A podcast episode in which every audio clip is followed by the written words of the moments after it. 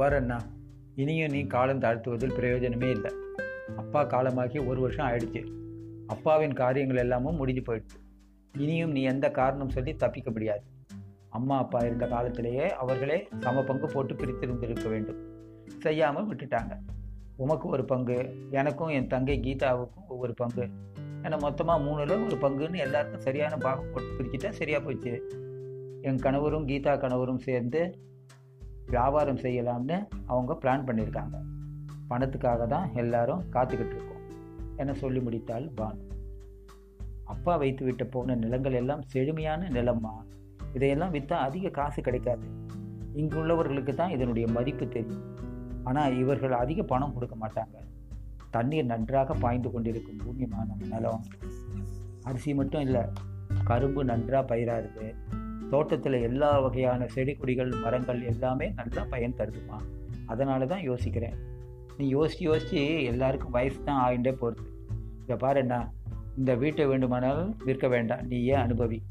நீயே ஏதாவது ஒரு காசு போட்டு எங்ககிட்ட கொடுத்துரு. நாங்கள் வாங்கிக்கிறோம். சரிம்மா அப்போ நான் ஒன்று பண்ணுறேன் உங்கள் ரெண்டு பேர் பேர்லேயும் ரெஜிஸ்டர் பண்ணி தந்துவிடுறேன் நீங்களே அதை என்ன பண்ணணும்னு நினைக்கிறீங்களோ அப்படி பண்ணிடுங்க. ரொம்பவும் உத்தம நாட்டம். இப்போ நாளாக நாடகம் ஆடிட்டு இருந்தீங்க இல்லையா? நல்லாவே புரியுது. நீ என்னம்மா பேசுகிற பின்ன என்னவா நீயே நல்ல பாத்தியை பார்த்து விற்று பணமாக்கி கொடுங்கன்னு சொன்னாக்கா நீ இப்படி பேசுறியே? விடுவானு நாம் பார்த்துக்கலாம் அவர் சொன்ன மாதிரி சீக்கிரமாக ரெஜிஸ்டர் பண்ணி தரட்டும்.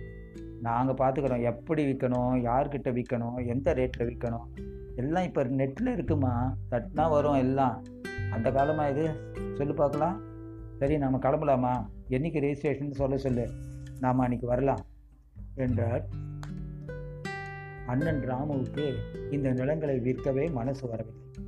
அப்பாவை நினைத்து பார்க்கிறார் அப்பா எப்படி எப்படியெல்லாம் இந்த சொத்தை சேர்த்தார். அவர் பட்ட கஷ்டங்கள் எல்லாம் ஒவ்வொன்றாக ஞாபகத்துக்கு வந்தன. ஒவ்வொரு நாளும் விடியற்காலை மூன்று மணிக்கு எழுந்து நிலத்துக்கு பம்ப் செட் மூலமாக தண்ணீர் இறைக்க அந்த நிலத்துக்கு போவார். வெயிலோ மழையோ எதையும் பொருட்படுத்த மாட்டார். அறுவடை காலங்களில் சாப்பாட்டுக்கு கூட வீட்டுக்கு வர மாட்டார். நானும் அம்மாவும் தான் நிலத்தடிக்கு போவோம். சாப்பாட்டை எடுத்துக்கொண்டு தினமும் அவருக்கு சாப்பாட்டு கொடுத்து விட்டு வருவோம். அறுவடை பண்ண நெல்லை ஆலைக்கு எடுத்துக்கொண்டு போய் அரிசியாக எடுத்து கொண்டு வருவார்.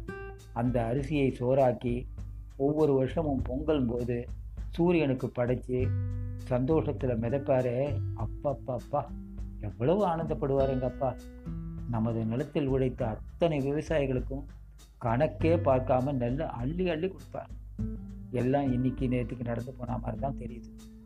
அப்பா மறைந்து விட்ட பின்னரும் இந்த ஆண்டு அப்பா எப்படி எப்படிலாம் செஞ்சு சந்தோஷப்பட்டாரோ அதே மாதிரி நானும் செஞ்சு மகிழ்ந்தேன். இதை போய் விற்க நினைக்கிறாங்களே. என்னுடைய தங்க ரெண்டு பேரும். அவளை சொல்லி தப்பில்லை. ரெண்டு மாப்பிள்ளைகளும் இவர்களை இப்படி ஆட்டி வைக்கிறாங்க. இனி நம்மால் என்ன செய்ய முடியும்? ஆக வேண்டியதை தான் பார்க்கணும். என கூறி நிலப்பதிவு செய்வதற்கான ஏற்பாடுகளை செய்ய முற்பட்டார். அண்ணன் ராமு தான் சொன்னபடியே நிலத்தை பதிவு செய்வதற்கான ஏற்பாட்டை செய்து தனது இரு தங்கைகளையும் அவரது கணவர்களையும் அழைத்திருந்தார். பதிவு அலுவலகத்தில் தான் சொன்னபடியே தனது இரு தங்கைகளுக்கும் நிலத்தை பதிவு செய்து கொடுத்துவிட்டார். இரு மாப்பிள்ளைகளும் பிறகு அந்த நிலத்தின் மதிப்பு தெரியாமல் அவர்கள் சொன்னபடியே நெட்டில் பதிவு செய்து விற்பனைக்கான விளம்பரத்தை தெரிவித்தார்கள். அந்த காலத்தில் விவசாயத்தின் மறுமை பெருமை தெரிந்தவர்கள் சில பேர் இருந்தார்கள். இந்த காலத்தில் யாருக்கு அதனுடைய அருமை பெருமை தெரியும்? மிக குறைவுதான். வியாபார நோக்கு கண்ணோட்டத்தில் பார்ப்பவர்கள் தான் அதிகம்.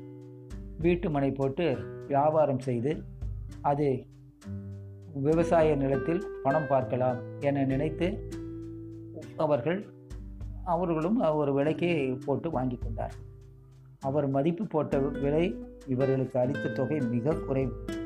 மொத்தத்தில் விளை நிலங்கள் யாவும் இன்று வீட்டு மனையாக மாற்றப்பட்டன.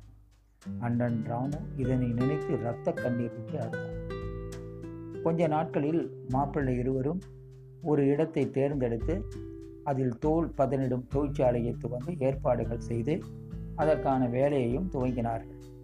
ராமுவுக்கு இவர்கள் இது மாதிரியான தொழிற்சாலை துவங்கப் போகிறார்கள் என்பதை கேட்டு அதிர்ந்து போனான். வேறு ஏதாவது வியாபாரம் செய்து இருக்கலாமே என மனதிற்குள் நினை நினைத்து கொண்டார் நாட்கள் சில உருண்டோடின. தொழிற்சாலைக்கு அருகாமையில் குடியிருப்பவர்கள் இதற்கு எதிர்ப்பு தெரிவித்து வழக்கு தொடுத்தனர்.